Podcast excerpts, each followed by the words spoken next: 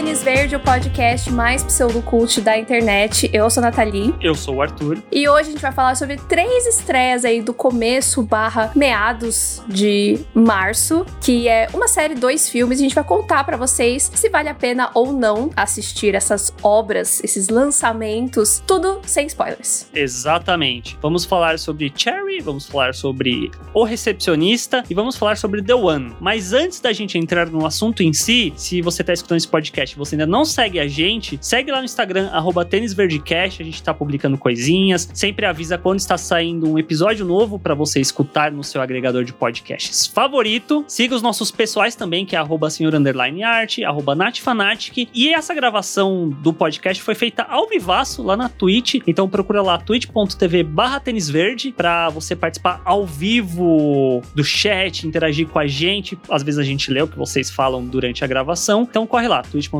barra tênisverde. Se você tem uma conta da Amazon, Prime, Video, Music, você tem direito a dar um sub. Isso ajuda demais no nosso trabalho. Então vai lá, twitch.tv barra tênisverde.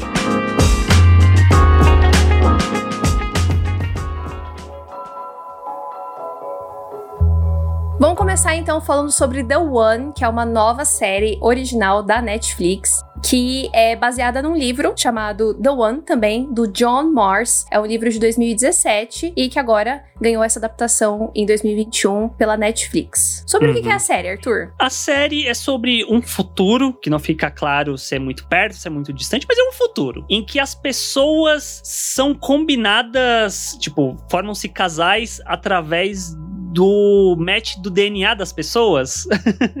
Como se existisse um Tinder, só que as coisas são batidas, tipo, dá o rolo um matchzinho quando você manda seu material genético pra empresa, aí outras pessoas mandam, tem um banco gigantesco de dados genéticos, bate ali, ó, oh, peraí, essas pessoas aqui tem um dado parecido, então isso aqui vai dar bom. Aí é assim que surgem os casais no futuro. É que na verdade esse banco ele vai se formando na medida que as pessoas também vão mandando seus dados, né? Sim. Tipo, mandando o seu DNA pra amostra tal, então vai do interesse ali da, das pessoas. E é feita essa promessa de que você vai encontrar o seu grande amor. E que assim é tudo muito mais fácil, uhum. né? E que isso vai mudar completamente os relacionamentos. Porque, por exemplo, você falou até do Tinder. O Tinder é um lugar desesperador.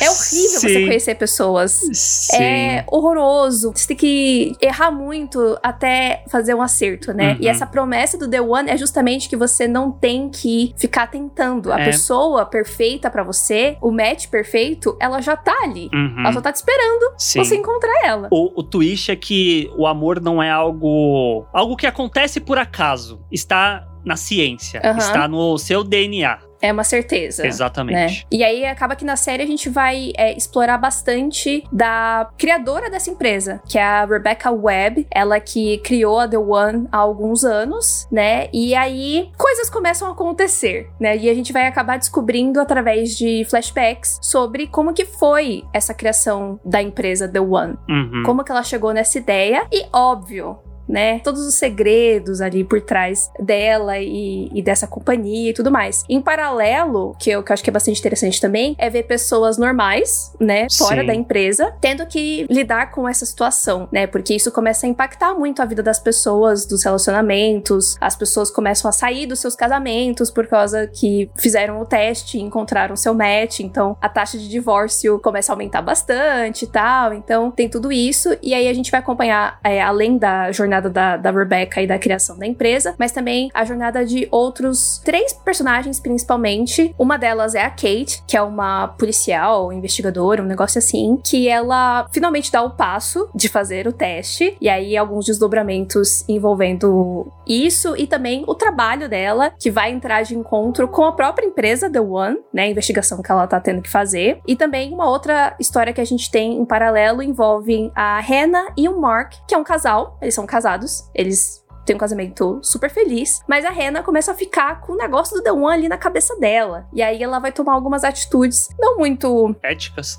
bem pensadas, assim. Tipo, ela não tava no, no, seu juízo muito legal quando ela toma essas decisões que vai começar a causar ali no relacionamento dela também. Abrindo aqui um disclaimer, nem eu nem a Nathalie terminamos de ver, então a gente não tá falando as nossas impressões quanto obra fechada, e sim no momento em que estamos na série. Eu terminei de ver uhum. o segundo episódio bem perto agora de gravar o podcast, e a Nathalie tá em qual? Eu assisti cinco episódios, a série tem oito episódios de 45 minutos, então faltam três episódios para eu acabar. Uhum. Uma coisa que eu percebi muito é que a Nathalie foi muito sugada pro mundo de The One.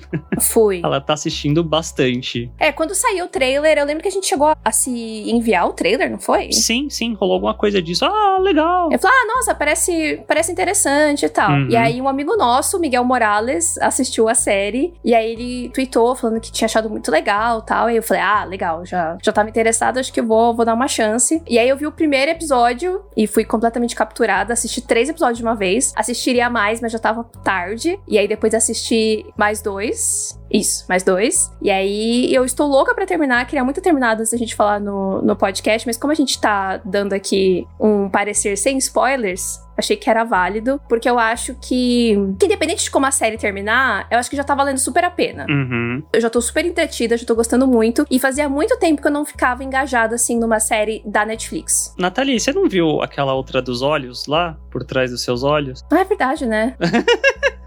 É que é uma minissérie. Ah, tá, entendi. Por trás de seus olhos. Entendi. Por trás entendi. de seus olhos era uma minissérie. Essa é uma série mesmo, inclusive por ter o, o livro, eu até imaginei que por trás de seus olhos também é adaptação de um livro. Eu até pensei que seria uma minissérie, mas ela tá como série normal. Eu acredito que deve terminar com um gancho gigantesco. Eu acho que a Duni, que tá aqui no chat da Twitch, ela terminou de assistir, se ela quiser ocultar pra gente, terminou com um gancho gigantesco, mas imagino que sim, porque a série ela tem muito esse, esse estilo, né? De ter sempre uma coisinha ali no final do episódio que uhum. você fica, eita. Aí você Sim. quer saber mais. Aí você fica, eita. Aí você quer saber mais. Porque a gente vai realmente descobrindo as, as camadas, né? Os pedaços sobre essa, essa mulher que é a Rebecca, que ela é super poderosa, ela é super durona. E aí você cria uma imagem, uma percepção dela, mas a gente vai conhecendo mais do passado dela e, e sobre como que a, que a empresa foi, foi fundada. Então, isso me deixa muito instigada. E até acho que muitas pessoas tiveram a impressão, né? Ah, essa série é meio Black Mirror, né? Mas do pouco que eu conheço Black Mirror, eu não acho que tem muito a ver, honestamente. Porque acho que a série ela vai muito mais para essa coisa de, de suspense e de investigação do que necessariamente a parte tecnológica, né? Uhum. É, eu vi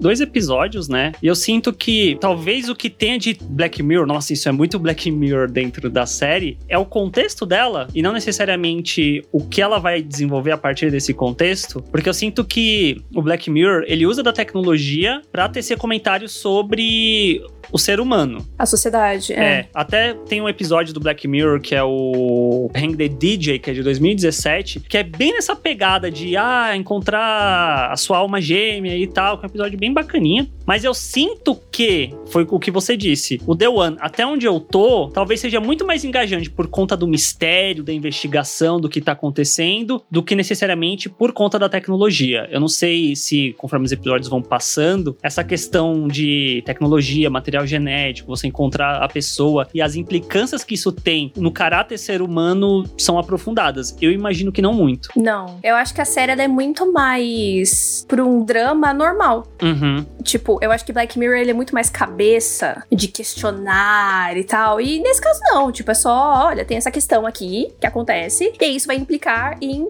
comportamentos, mas são hum. muito coisas. São coisas que, que não precisaria ter o lance do DNA e do The Sim. One pra acontecer. E não só isso, mas eu sinto que o Black Mirror, pelo menos quando ele tava no topo dele, ele era muito pessimista. Talvez também não seja um caminho que The One acabe tomando. Depende do que você quer dizer com isso.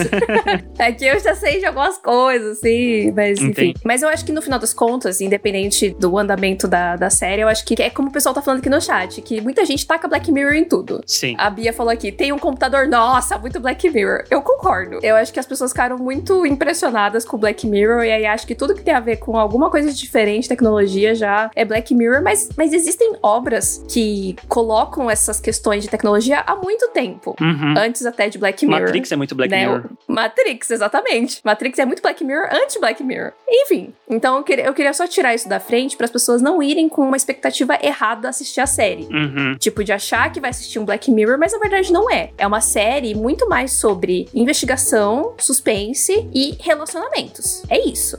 Não é Black Mirror. Entendo. Mas, só comentando essa questão de Black Mirror, eu acabei descobrindo, por causa de The One, que existe uma série no Prime Video que chama Soulmates. Uhum. E ela sim, eu acho que é muito mais próximo de Black Mirror. Porque a, a, proposta da série é a mesma, que vai ter um teste lá genético que vai te colocar junto com a pessoa, o par perfeito para você. Só que essa série, ela é antológica. É. Então cada episódio vai contar uma história diferente. E aí sim é muito mais focado em como essa tecnologia impacta os casais Entendi. e os relacionamentos. E inclusive a realidade de Soulmates é muito mais Black Mirror no sentido de tem umas tecnologia, entendeu? Tem um celular diferente, Uhum. tem um negócio, tem uns, uns computador. Em The One, tirando o fato de que tem esse teste de DNA, todo o resto é a nossa vida normal. Não tem nada de diferente, não tem nenhuma tecnologia diferentona. Sim, nada. sim. Zero. Então acho que é isso. Eu acho que se você está ouvindo e tava querendo algo mais Black Mirror, talvez você vá gostar de Soulmate, mas a gente não assistiu essa série. Eu assisti só o, o primeiro episódio pra ter uma ideia. E, e The One eu acho que é muito mais pra quem curte série de mistério Uhum. e uma série que não é exatamente muito profunda. Eu acho que ela Sim. é muito mais entretenimento. É uma série Netflix.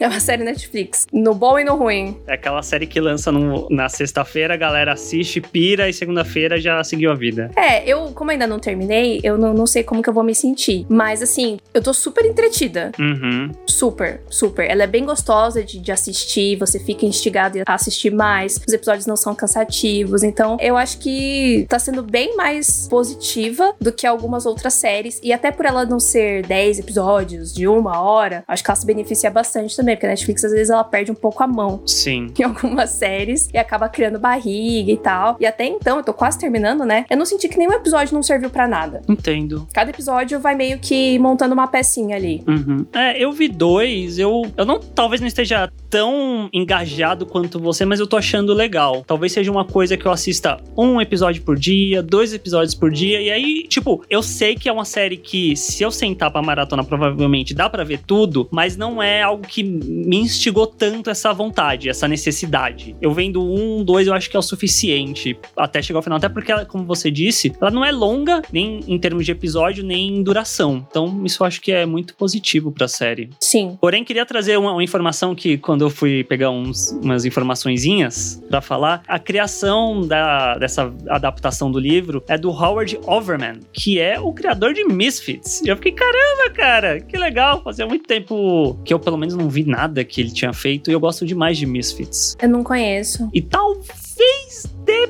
pra sentir um pouco as semelhanças. Misfits, pra você, Nathalie, que não sabe, tipo, é um- uma série de uns jovens delinquentes, por assim dizer, que eles estão prestando serviços à comunidade por conta de coisas que eles fizeram. Aí ocorre uma situação e eles ganham superpoderes. E eles lidando com esses superpoderes que eles têm. É a premissa Hum. inicial é meio que essa. Só que tem todo um lance de Misfits que envolve mistério também. Tem um personagem que ele é meio obscuro. E aí, conforme vai passando os episódios, você vai descobrindo mais sobre eles. Eu tô sentindo uma leve semelhança nesse sentido. Vendo pelo menos esses dois primeiros de The One. Eu acho que os flashbacks ajudam muito nesse sentido. Sim, sim. Inclusive, até me lembrou de certa forma o próprio a rede social, que é basicamente a gente tá vendo a criação dessa empresa, The One, mostrando o que tá acontecendo agora e mostrando o, o passado, né? Claro que na rede social é, não tem nada muito de suspense, assim, né? Mas só essa coisa de você ir descobrindo como que foi. E aquela coisa, né, de que tem dois amigos e eles querem fazer um negócio. E aí, na verdade, as coisas vão saindo um pouco ali dos trilhos tal. Então, até me lembrou um pouquinho a rede social nesse, nesse sentido. E eu gosto bastante disso. Da gente não ter todas as respostas de cara e eles entregarem na medida certa, episódio por episódio, o suficiente pra você ficar curioso Uhum. mas não, tipo, de ficar, ai meu Deus, mas pra onde isso vai? Sabe? Você já tá entendendo e você já começa a juntar umas peças ali na sua cabeça também. Então Entendi. eu tenho gostado muito. Eu sei que algumas pessoas não gostaram. Inclusive, eu vi muitas pessoas falando que Soulmates é muito melhor que The One, mas pelo menos pro meu gosto, assim, eu acho que vale a indicação pra quem quer uma série mais de boa de maratonar, que vai te deixar instigado ali, que vai te entreter. Uhum. E vamos ver aí como que termina, se vai, se vai renovar ou não. A série ela tá no top 10, né, da Netflix. Sim, acho que tá em primeiro lugar. Primeiro ou segundo. Então acho que a galera engajou e é isso. É, é aguardar. Fica né? aí a dica de The One.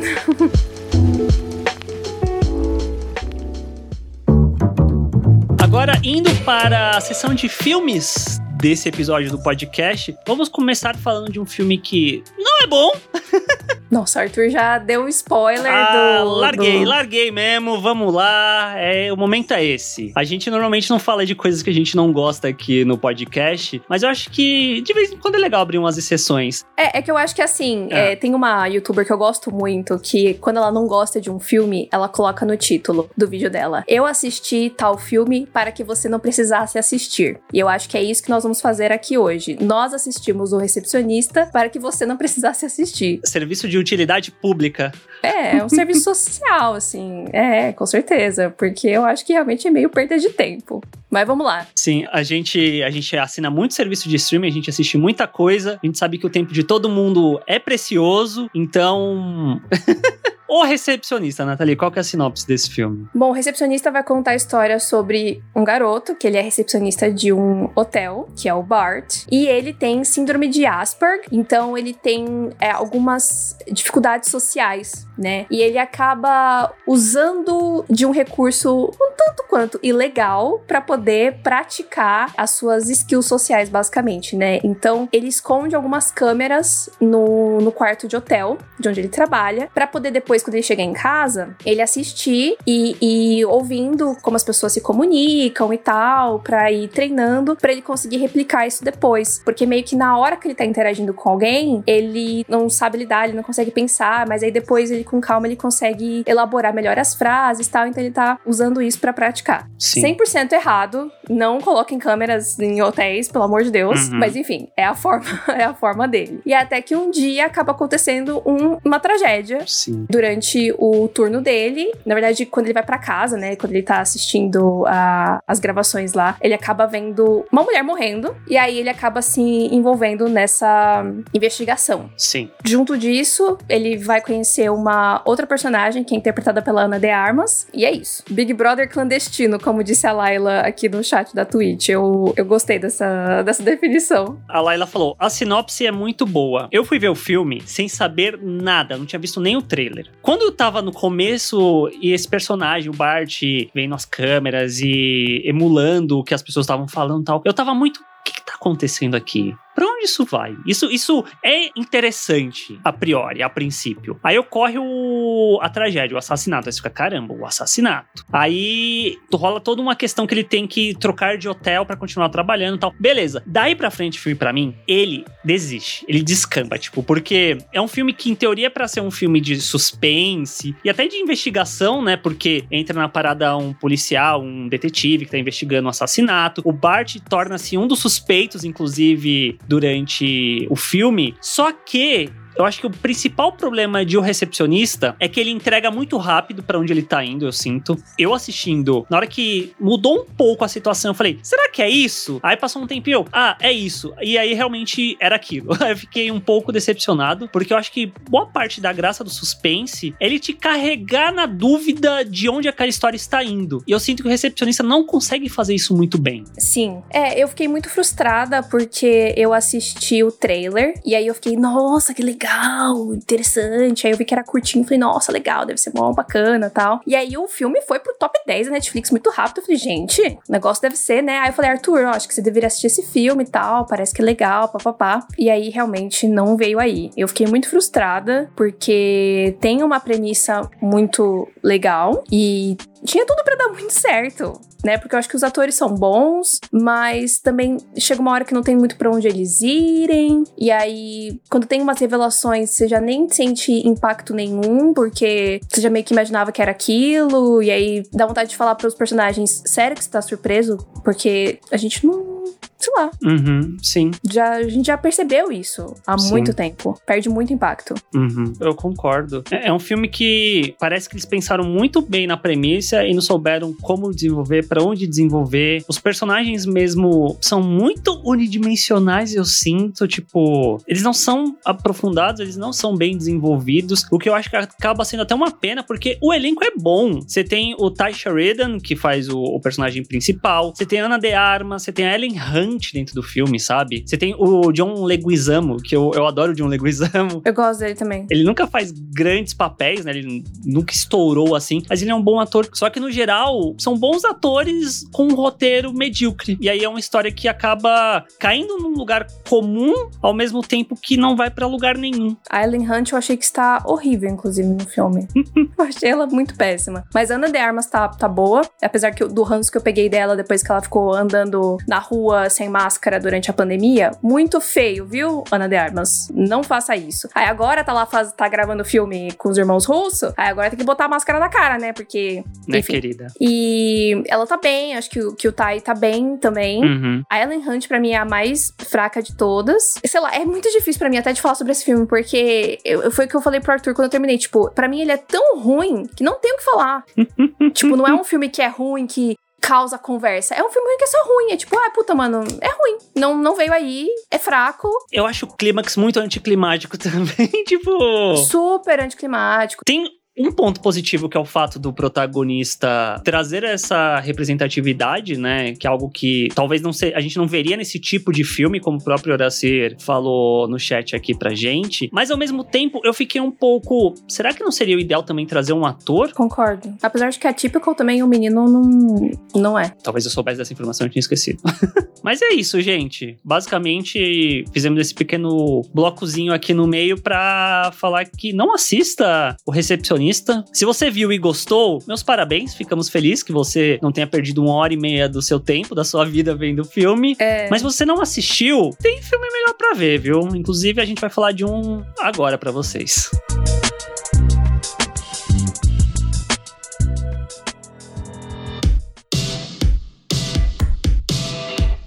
Bom, e pra encerrar, terceiro tópico do podcast de hoje é um filme muito aguardado, talvez só por mim. Talvez. Talvez. Mas ele era muito aguardado. Eu acabei fazendo muita cabeça das pessoas. Eu acho tanto que eu ficava falando, eu recebia várias mensagens de amigos, de seguidores, tipo, ah, eu quero ver esse filme só do tanto que você fala dele.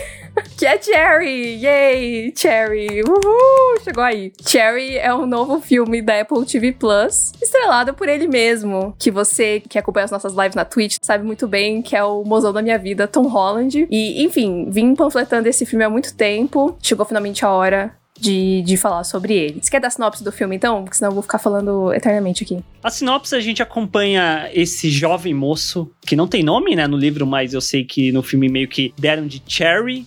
Na faculdade, conhecendo uma garota pela qual ele se apaixona. Só que aí ela vai mudar de cidade, ele fica triste, decide se alistar no exército. E aí a gente passa a acompanhar toda essa jornada dele indo pro exército, na guerra do Iraque, voltando pros Estados Unidos, lidando com estresse pós-traumático e caindo no mundo de drogas e de roubos a banco. Bom, então esse filme, como eu falei, é estrelado pelo Tom Holland. Ele tem a direção dos irmãos Russo, né? O Joe e o Anthony, que a gente conhece bastante ali dos filmes da Marvel e tal. Que inclusive foram eles que escalaram o Tom Holland como o Homem-Aranha. Então eles têm uma relação aí já de um tempo. E, se eu não me engano, durante as gravações do último Vingadores, eles chegaram no Tom Holland e fizeram essa proposta. Eles falaram: olha, a gente tem esse filme aqui e a gente queria muito que você fosse o protagonista. E pela sinopse que o Arthur falou, né? Imagino que você que está ouvindo, que não sabia da existência desse filme, deve ter pensado: caramba, o Tom Holland fazendo um filme desses? Esse jovenzinho, É esse menino engraçadinho, que é o Peter Parker e tal. E de fato, ele mesmo se questionou se ele conseguiria fazer esse papel, porque realmente é uma jornada.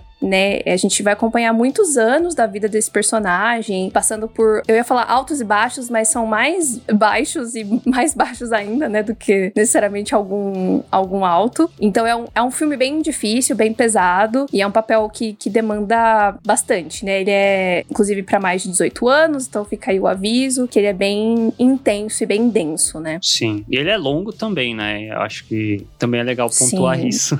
Sim, ele tem 2 horas e 20, mas você sentiu sentiu que o filme que pesou a duração? Um pouco depois que ele volta da guerra. Porque eu acho que é até um ponto que a gente vai entrar depois. Um filme que divide a sua história em pequenos capítulos e cada capítulo tem meio que uma vibe diferente, uma linguagem diferente. E até a parte da guerra eu tava muito capturado. Depois que ele volta para casa, eu perdi um pouco esse engajamento que eu tava com o filme. E eu sinto que ele ficou um pouquinho arrastado, mas só um pouquinho. Entendi.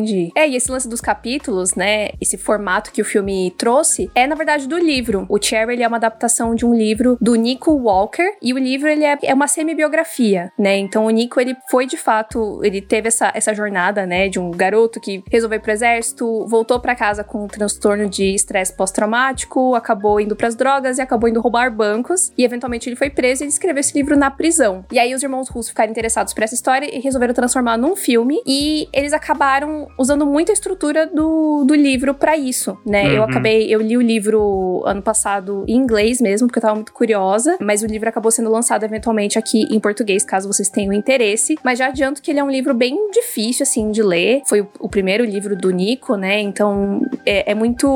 Eu sinto que ele é muito mais um desabafo do que necessariamente uma, um romance e tudo mais. Uhum. E aí eu tava muito empolgada pro filme, porque eu acho que a história do livro, ela é muito interessante. A história de, de vida do Nico é muito interessante. Então eu tava esperando até uma coisa diferente pro, pro filme, para realmente trazer uma visão mais cinematográfica, né? E uma história mais coesa, porque o livro às vezes ele fica muito espalhado, uhum. os acontecimentos. Entendo. E aí, por fim, eles acabaram fazendo uma adaptação bem próxima do que é o livro, uhum. né? A única diferença é que eles acabaram usando esse lance dos capítulos para definir muito mais meio que personagens, né? É meio que a gente vê fases muito específicas da vida do personagem. Então, eles tentaram refletir isso cinematograficamente. Você achou que essas divisões é, ficaram claras para você? Você achou que foi uma, uma escolha legal? O que, que você achou sobre esses, essas divisões do filme? Eu senti, e pelo menos eu imaginava antes de ver, que as divisões elas iam funcionar também pro filme flertar com diferentes gêneros cinematográficos, sabe? Uhum. Que até tem isso, eu sinto, que é algum dos pontos que eu mais gosto do filme. Até conversei em off isso com a Nathalie. É como ele se permite tentar ser diferente. Porque a história por si, eu sinto que ela é uma história até que comum, talvez, tipo, um jovem que acontece uma coisa, ele perde o amor, qualquer coisa, ele vai pra guerra, ele volta da guerra transtornado com aquilo que ele viu e como que a sociedade lida com esse personagem. Em certo nível, dá até para falar que é a história do Rambo, porque o primeiro Rambo, a história é essa, é um veterano de guerra voltando para os Estados Unidos e a sociedade não sabendo lidar com esse personagem, com esse estresse pós-traumático. Sim. E eu sinto que o Cherry, ele conta essa história até, só que ele traz esse floreio, entre aspas, na questão de como ele vai contar essa história cinematograficamente mesmo falando, onde cada capítulo meio que vai tentar trazer um gênero cinematográfico específico para contar essa narrativa, e às vezes ele vai ou ser muito surtado, ou ele vai fazer alguma gracinha, alguma brincadeira, vai quebrar a quarta parede do Tom Holland conversando com o espectador, que são os elementos que eu mais gosto no filme, e eu sinto que da metade para frente, que é quando ele volta para casa, ele perde um pouco essa característica. Ele fica um filme muito mais sério, muito mais dramático e muito mais linear, por vezes, do que ele era até então. Sim, eu, na verdade, eu tive um problema ali no começo. Eu achei o começo um pouco arrastadinho, assim. Que no começo é. A gente tá basicamente vendo um filme de romance, digamos assim, né? Que é ele conhecendo a uhum. namorada tal, que isso vai ter implicações depois no, no futuro. A denúncia: Nathalie não gosta de romance. Não, não é isso, não é isso. é que assim, tipo, como uma escolha estética, eles usam muito de slow motion. Uhum. Nessa parte, principalmente. Snyder.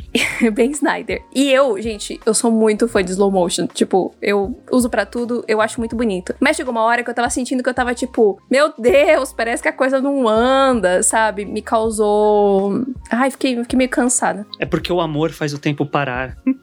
Ai, eu acho que é meio que é essa ideia mesmo que eles quiseram passar. Mas para mim ficou meio tipo, meu Deus, que saco. E aí, quando rola a mudança para pro treinamento dele na guerra é realmente bem, tipo, você sente que o filme muda completamente por N motivos e aí ali foi quando a coisa realmente se tornou bastante interessante para mim, o que é muito engraçado porque no livro foi muito difícil para mim essa parte da, da guerra, Uhum. que é obviamente, né, é- não dá para não dá para adaptar exatamente tudo que tem no livro pro, pro filme, então muita coisa foi cortada, então no filme fica muito mais mais dinâmico e tal, mas essa parte da guerra foi muito complicada e no filme acabou sendo muito interessante. E aí eu concordo com você, eu acho que tem várias escolhas que eles fazem no começo e que eles meio que esquecem ao longo do filme. Sim. E isso me deixou um pouco triste, porque eu acho que por mais que o filme fique muito mais sério, porque a gente tá lidando com, umas, com temáticas muito sérias, e assim, pelas entrevistas que eu vi, tanto dos irmãos Russo quanto do próprio Tom Holland, era muito importante pra eles trazer uma verdade sobre transtorno de estresse pós-traumático, sobre o uso de drogas, e não romantizar isso, não glamourizar isso. Uhum. Então eu acho que eles acabaram indo muito pra esse lado e esqueceram que daria pra fazer um equilíbrio entre contar um filme sério e manter algumas escolhas, como por exemplo, a quebra da quarta parede, que eu acho que Uhum. eles meio que esquecem assim, a partir de certo momento. E aí eu acho que daria pra ter usado inclusive disso pra peso dramático em alguns momentos ali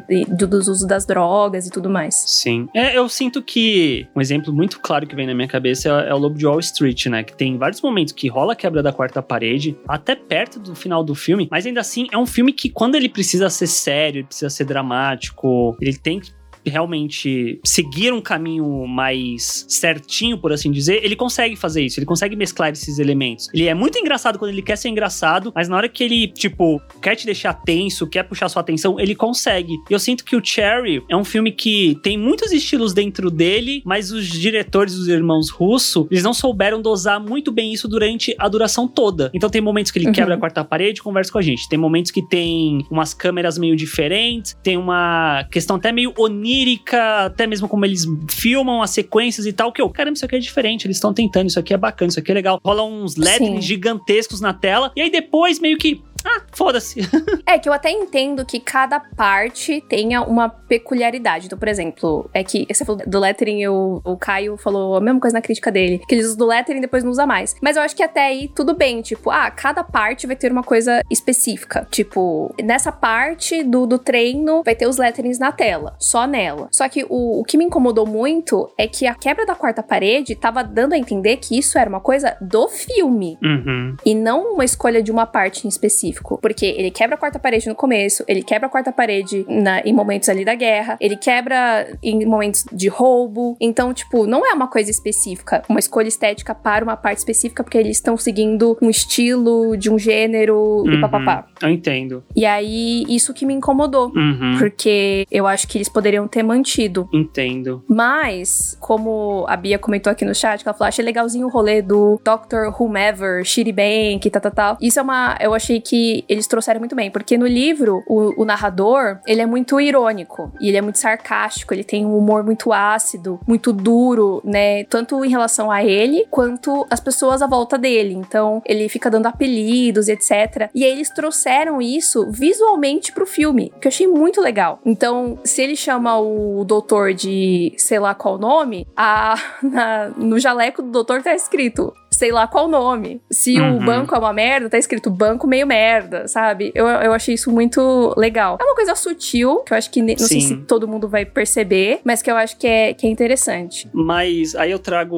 um questionamento pra você que leu o livro e viu o filme. Eu vendo o filme, eu pensei que, meu Deus, o Tom Holland vai ser um puta escroto nesse filme, vai ser muito desafiador pra ele e tal. Só que eu sinto que a jornada dele, em certo nível, ainda tem um quê do bom mocismo inerente ao Tom Holland quanto pessoa, sabe? E você falando que o personagem, o autor do, do livro, ele é muito cínico, ele dá apelido pras pessoas e tal. Eu não sinto isso direito no personagem dentro do filme. É, eu acho que no, no filme eles acabaram dando uma é, diluída em algumas questões. Então, por exemplo, no livro, toda a relação romântica dele, ela é importante, porque é meio que por causa da, da namorada que ele vai pra guerra. Só que ao mesmo tempo a personagem ela é meio vazia. Enfim, mulheres são retratadas de uma forma bem problemática no livro. E aí, no filme, eles quiseram trazer isso mais forte. Então, esse lance de que é uma história de amor e tudo mais, isso eu acho que já dá uma diluída enorme uhum. no filme, em comparação com o livro. O Entendo. lance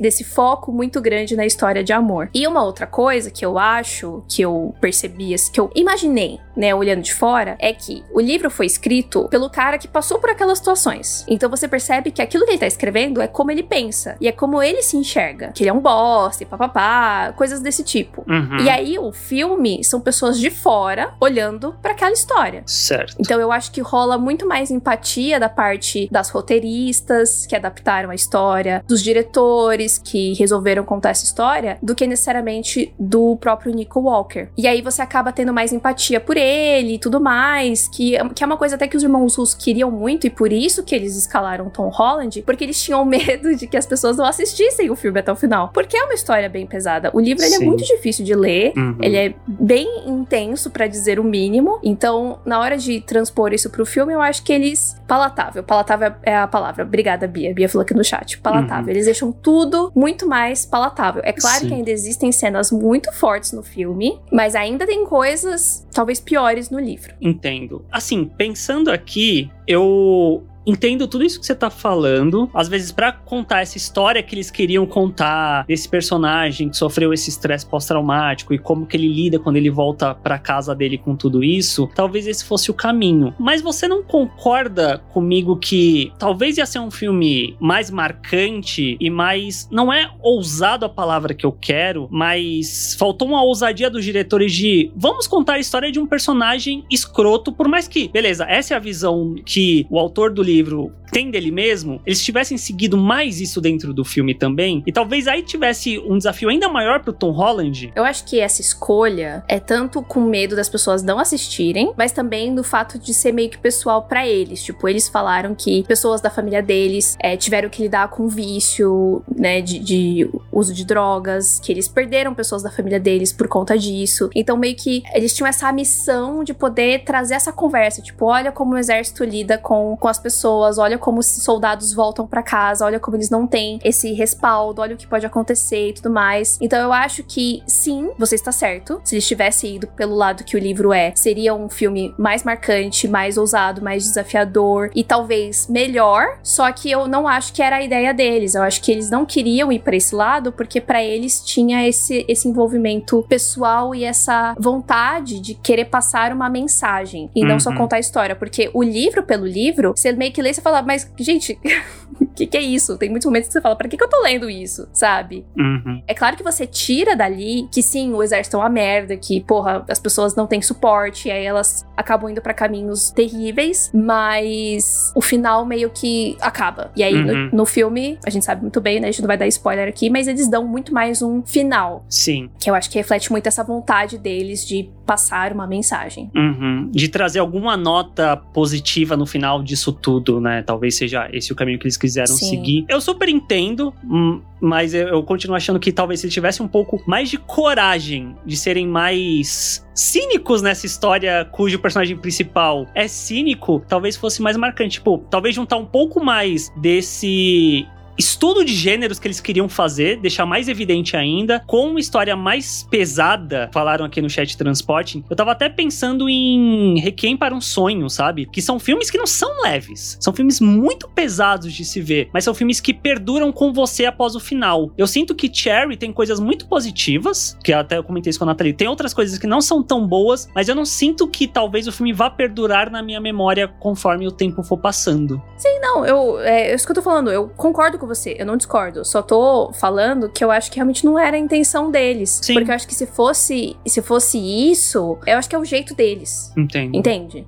Uhum. De, de contar essa história. Uhum. É que eu acho que talvez o que é mais surpreendente nisso pra gente assistindo, talvez para você também, é que a gente tá muito com a cabeça dos irmãos Russo na Marvel, né? Então, meio que a primeira coisa que a gente tá vendo deles, grande, fora da Marvel. E é. talvez esse seja de fato o que eles querem fazer mesmo, né? É, eu acho que é a primeira vez que a gente tá vendo eles realmente como cineastas. Uhum. Porque por mais que eles tenham dado muito um tom específico pros filmes da Marvel, a gente sabe que tem N coisas envolvidas num filme da Marvel.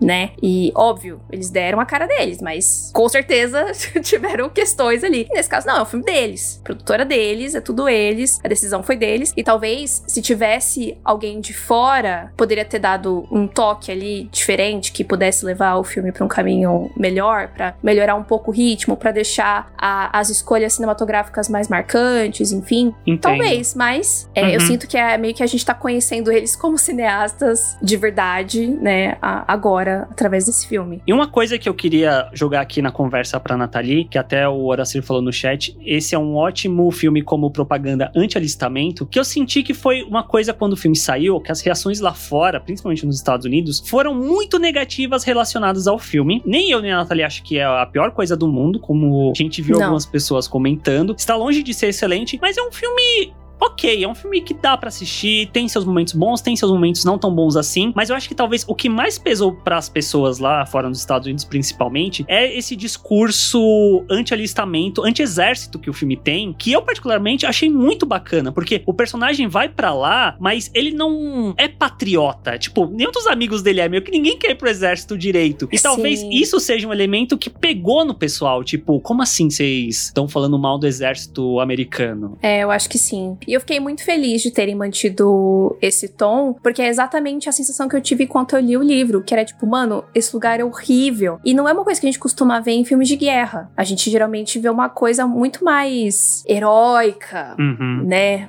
Que a pessoa ela sofre, mas ela tá ali lutando pelo seu país. E aqui não, a gente vê uma versão muito despida, muito crua e muito feia Sim. mesmo do que é o exército. E me lembra um pouco também o que Destacamento Blood faz. Talvez seja um dos motivos também do filme ter sido tão esnobado agora na época de premiação. É sobre É o que ele fala e sobre como ele fala. Eu acho que Uhum. a galera não gosta disso lá fora. Sim, concordo. Tom Holland, Nathalie? Bom, pra gente encerrar então, vamos falar da atuação do Tom Holland, que talvez a, maioria das pessoas conseguem chegar num, num consenso de tipo, a melhor coisa do filme é o Tom Holland, eu acho, né? Eu vi pessoas falando que foi um casting errado, eu não poderia discordar mais, mas a maioria das pessoas, mesmo pessoas que não gostaram do filme, eu vi elogiando o Tom Holland, e de fato, não é porque eu sou muito fã do menino, ele entregou. Ele entregou. Não é porque eu sou fã do menino, eu não sou fã do menino, mas Oscar, Oscar. Mas é verdade, assim, tipo, eu já falei um milhão de vezes o quanto eu acho que ele é talentoso. E, enfim, acompanhei muito tudo que envolve esse filme, porque eu, eu sabia que esse seria um papel extremamente importante pra carreira dele. Mas ainda assim, mesmo conhecendo a história do livro, mesmo tendo visto um trilhão de entrevistas dele falando sobre as coisas que ele teve que fazer, perder peso, cenas que foram difíceis, etc., eu ainda me surpreendi enquanto eu via o filme. Uhum. Eu acho que é muito legal a gente ter essa transição, né? Tipo, o personagem ele vai mudando ao longo do filme, você vai ele realmente é, é, se transformando e, e definhando. Isso é muito interessante. E, e do, do range mesmo do, do Tom Holland, né? Tipo, a gente sabe que ele é um bom ator de drama, mas os lugares que ele tem que chegar aqui nesse filme são bem mais intensos e diferentes, né? Porque eu acho que dentro do drama existem muitos dramas Sim. né? Tem um drama que é mais romântico, tem um drama que é mais introspectivo, tem um drama que é mais intenso, e aqui ele vai para meio que vários lados, assim, né? Então eu fiquei bastante orgulhosa dele. Eu gostei muito, muito, muito. E teve uma cena, tem uma cena dentro de um carro. Eu fiquei mal, assim, eu fiquei, tipo, tensa. Eu fiquei abalada depois dessa cena. Arthur, pode falar. Não vai falar do Tom Holland? Não, você Não- não merece? Você já tá falando dele, você tá falando tudo. Eu, eu concordo com você. Ele é um ótimo ator. Inclusive, eu acho que o trabalho dele aqui é um pouco mais desafiador do que o Diabo de Cada Dia. Eu sinto que são desafios diferentes, mas aqui é mais até por conta de como o filme vai pra diferentes lugares e o personagem tem que acompanhar esses diferentes lugares que ele tá indo. Isso eu acho bem bacana. Mas ainda assim me incomodou um pouco ter o bom mocismo do Tom Holland ali, porque eu fui achando que não ia ter. E quando eu senti, eu falei, ah, mas é o Tom Holland ainda assim, caralho. Arthur que é Tom Holland full, full pistola. Mas é, é- é realmente, tipo, no livro ele é 100% escroto, não tem bom mocismo. Mas era justamente o que os russos não queriam. Uhum. Eles queriam ter algum ponto empático. Aí trouxeram o Tom Holland pra isso. Exatamente. É exatamente. Justo, justo. Foi, foi esse o pensamento. E junto com ele a gente tem a Ciara Bravo, que eu falava Kiara, mas todos eles chamam ela de Ciara, Sierra, então é Sierra Bravo, o nome da menina. Nunca tinha assistido nada com ela. Eu sei que ela fez uma série que infelizmente não veio aqui pro Brasil, que a gente tem muita vontade de assistir, que era do YouTube, é Wayne. Ah, Wayne's World. sim, sim. É ela nessa série. Olha só. Ela tá, tá fadada a ser par romântico de homem meio, meio Uhum. mal da cabeça. Enfim. Ela tá ótima também. Eu acho que eu gostei bastante da, da química dos dois. E meio que essa codependência, né, que existe no relacionamento deles. Gostei bastante dela. Vou continuar acompanhando o trabalho dela de perto também. E eu acho que é isso, assim, sem spoiler. Eu acho que é isso, né? Eu acho que a gente falou até bastante do filme sem spoiler. Uhum. Eu acho que no balanço geral é isso. Eu gostei muito do filme. E não é porque é o Tom Holland. Tipo, o filme me capturou, como eu falei, sendo 100% honesta. O primeiro, o comecinho ali, a primeira parte, eu tava meio tipo, ai meu Deus, tô achando um pouco devagar. Mas depois que, que ele vai pra guerra, realmente, pra mim, o filme engatou. E dali eu fui até o final, realmente, super entretida. Acho que poderiam ter feito algumas escolhas diferentes, mas é, ainda foi um filme que me entreteu, me emocionou, fez valer o tempo. E eu acho que é um excelente portfólio pro, pro Tom Holland, no final das contas. Sim, inclusive eu até falei pra Nathalie, eu acho que eu falei isso em live, posso estar enganado. Quando chegou no final do filme, eu falei: caramba, quero o Tom Holland num filme do Scorsese, hein? Com esse bigodinho aí que você tá usando, meu filho.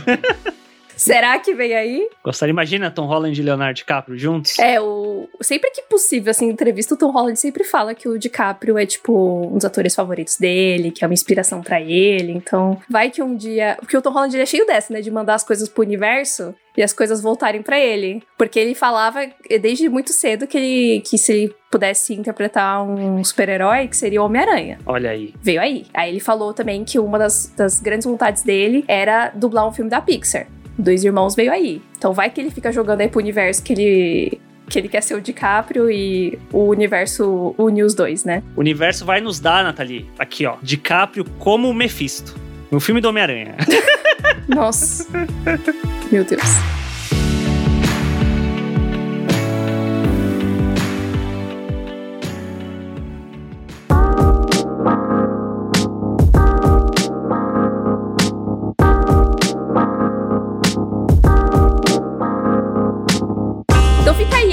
Dica de Cherry e The One e a dica de fugir de um recepcionista. Corram Exatamente. para as colinas. Não veio aí. The One tem na Netflix e Cherry Apple TV Plus. É aquele serviço que ninguém assina, mas a gente sempre tá falando aqui quando possível. Sim, exatamente. Espero que vocês tenham gostado. Se vocês seguirem as nossas dicas ou estiver ouvindo esse, esse podcast e tiver gostado também, marca a gente lá no Instagram, tênisverdecast. A gente vai ficar muito feliz de saber. E também não esquece de seguir a gente, não só nas redes sociais, mas seguir no seu agregador de podcasts favorito, seguir a gente na Twitch também, que a gente tá fazendo várias lives toda semana e inclusive análises todo sábado, 7 da noite, sobre Falcão e o Soldado Invernal, hein? Não perca que tá muito legal isso aí. Exatamente. É isso, né? Até, tchau! Tchau. Tênis verde, tênis verde, tênis verde.